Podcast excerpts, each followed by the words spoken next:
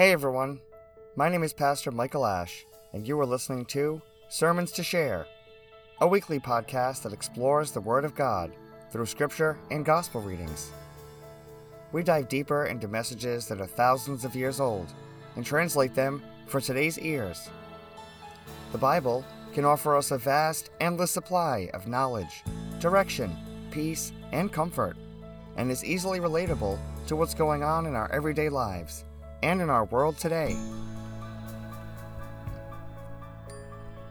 This week, we are going to be spending some time talking about the age-old behavior of churches claiming Christianity exclusively for themselves.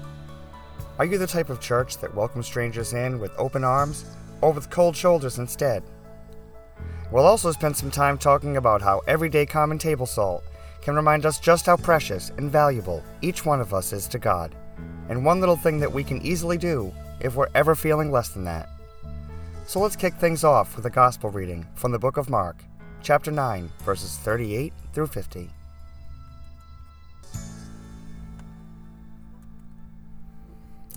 John said to him, "Teacher, we saw someone casting out demons in your name, and we tried to stop him because he was not following us." But Jesus said, "Do not stop him, for no one who does a deed of power in my name will be able to soon afterward speak evil of me. Whoever is not against us is for us. For truly I tell you, whoever gives you a cup of water to drink because you bear the name of Christ will by no means lose the reward.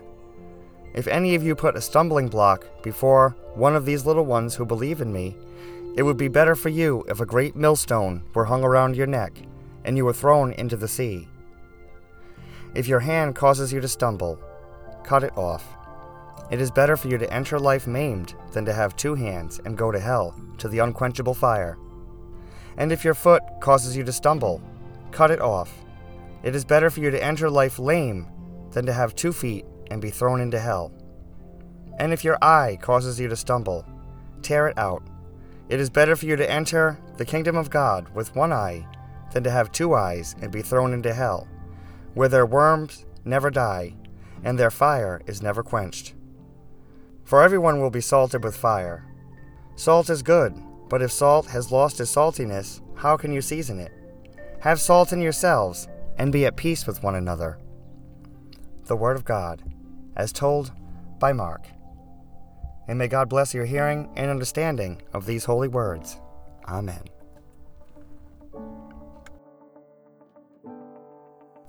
You may or may not have heard me mention a few times in the past about the churches who turn away other Christians or make them feel any less than welcomed with warm, inviting arms, sometimes made to feel not Christian at all.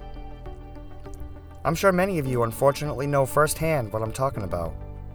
Maybe you've been to another church, thinking it might be fun and exciting to worship in a new building with new people, and just gotten that cold, "Who are you?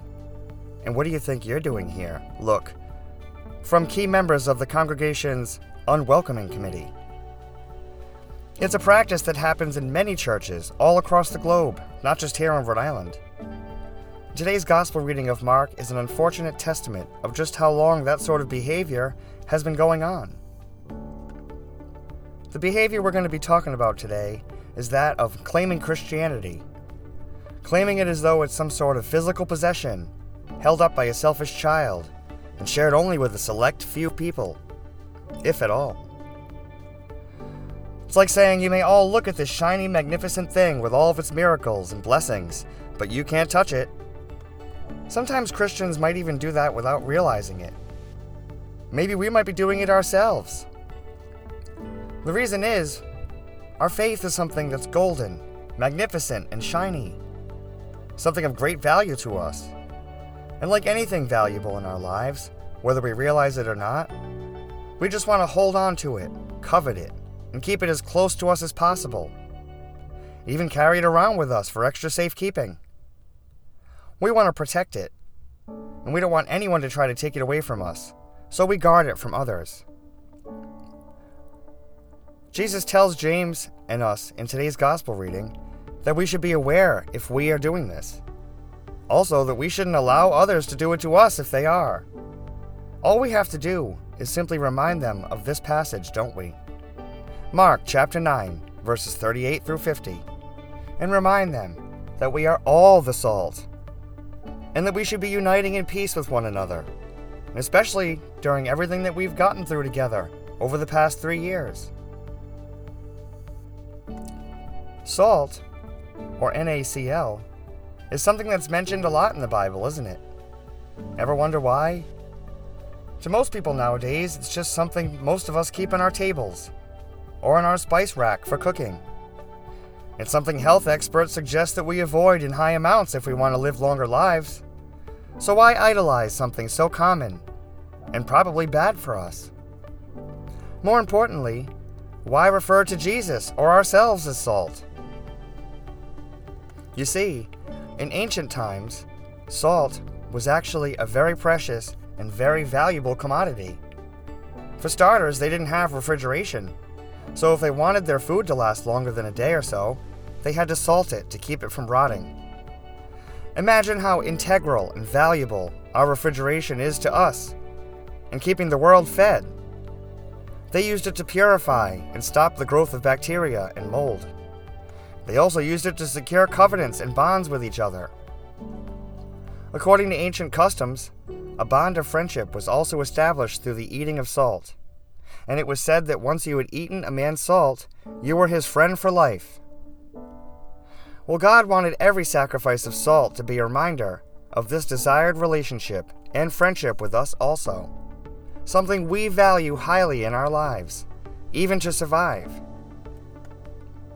Now, with that being said, at the end of our scripture reading, Jesus says something that we can now find an even deeper, even more special meaning in.